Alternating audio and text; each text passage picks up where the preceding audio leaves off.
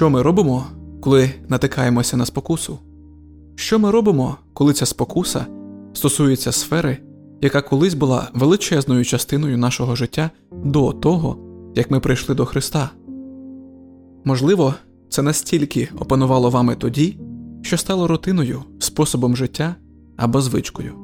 Для одного це може бути алкоголь, для іншого азартні ігри, або, можливо, хіть, тобто пожадливість очей або тілесну. Кожен має свої причини для боротьби. Але що ви робите, коли відчуваєте спокусу повернутися до способу життя, який ви залишили позаду? Прийміть це підбадьорення, надія є. У книзі буття, 39 розділі, у віршах з 6 по 8, написано про те, що Потифар залишив усе під наглядом Йосипа і завдяки йому не турбувався ні про що, крім хліба щоденного. Йосип був доброї статури і гарний на обличчя. Згодом дружина господаря почала накидати оком на Йосипа.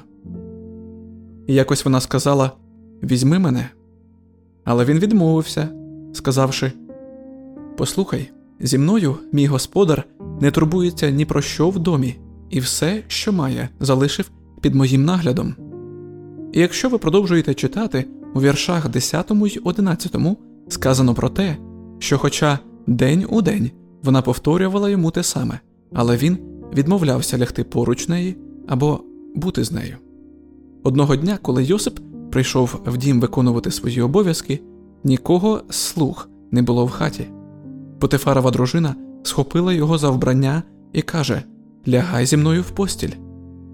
Він же, залишивши свій одяг у неї в руках, вирвався і вибіг на двір. Йосип не раз був спокушуваний, адже Біблія каже, що це тривало день за днем. Можливо, гріх і вас кличе день за днем. Тож пильнуйте, бо завжди є той один переломний момент. Завжди настає день, коли стара залежність, стара проблема, коли гріх намагається загнати вас в кут, змусити вас відмовитися від прийнятого раніше рішення не грішити. У Біблії сказано вона схопила його за одяг, наполягаючи ляж зі мною. Так ось одна справа сказати ні, коли спокуса далеко, легко сказати ні гріху, коли між вами відстань. Але ось де диявол будує підступи. Він буде спокушати вас знову і знову, і все це для того, щоб спробувати посіяти зерно у вашій свідомості. Він хоче, щоб ви почали обмірковувати про це, і якщо йому вдасться посіяти зерно у вашому розумі, якщо йому вдасться змусити вас змиритися з думкою про цей гріх або скоєння цього вчинку під оманливим приводом востаннє, якщо він дійсно змусить вас почати думати про той гріх, тоді завжди настане день, коли він подасть вам цей гріх, як на блюдечку. Завжди настає день, коли ми з вами піддаємося випробуванню, так само, як в день, коли дружина Потифара все ж схопила Йосипа, вона буквально спіймала його, як ми можемо з вами прочитати. Отже, що ви робите, коли ця спокуса наздоганяє вас, коли вона заганяє в кут і наполегливо схиляє прийняти рішення? В контексті сказаного вкрай важливо берегти чистоту свого розуму. Тому що якщо ви плекаєте думки про гріх, це лише питання часу, перш ніж вам доведеться зробити вибір на його користь. У другому посланні до коринтян, в 10 розділі, 5 вірші, говориться ми підпорядковуємо кожен задум на послух Христові, тож вчіться відкидати нечистиві фантазії, навчіться брати в полон кожну думку, яка не відповідає послуху Христу. Бо якщо ви потураєте їм, якщо ви даєте дияволу простір, то врешті-решт ви впадете. Але зверніть увагу на те, що зробив Йосип, коли та жінка схопила його за вбрання і сказала Лягай зі мною в постіль. Він залишив свій одяг у неї в руках і вибіг з дому. Перше послання до коринтян, розділ 6, вірш 18, починається словами Тікайте від статевої розпусти. Це означає тікати з небезпечного місця або ситуації. Отже, що зробив Йосип? Він фізично втік від дружини Потифара, він фізично втік від сексуальної розбещеності. Люди часто думають, що протистояти спокусі означає закрити очі і використати всю силу волі у сподіваннях, що ви не піддастеся. Ні, ви все ж повинні щось з цим зробити. Ви повинні діяти, тому що плоть слабка і її тягне до гріха.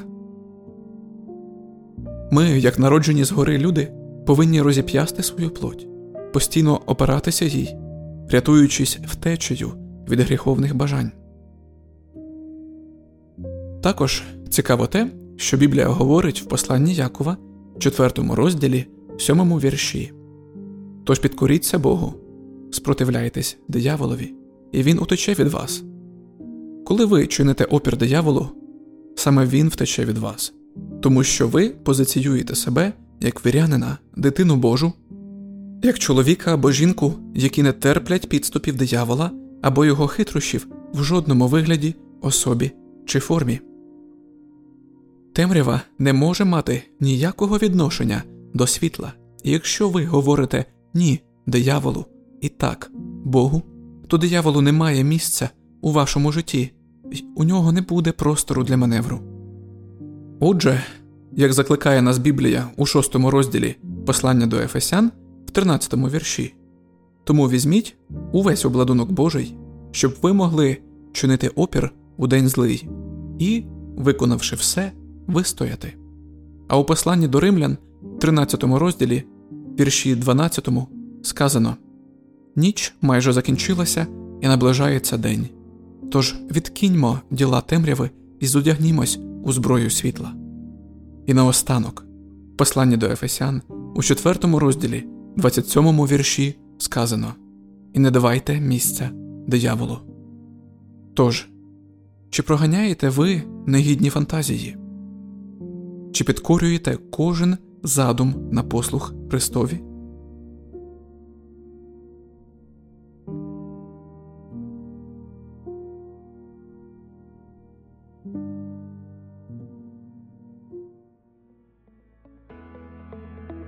Привіт, любий слухачу! Цей подкаст був записаний на базі храму миру в місті Київ та адаптований з матеріалів YouTube каналу Grace for Purpose. Наша мета допомогти вам розвивати відносини з Богом, а також благовість, зокрема через мережу інтернет. Якщо ви шукаєте церкву або місце, де вас приймуть, почують та зрозуміють, ми щиро вас запрошуємо до храму миру. Звісно, наше служіння потребує вашої підтримки, фінансової та молитовної. Посилання для пожертвувань знайдете у наших соціальних мережах. Ми будемо раді отримати від вас повідомлення. Звертайтеся з пропозиціями та своїми молитовними проханнями до нас. Тут вам раді.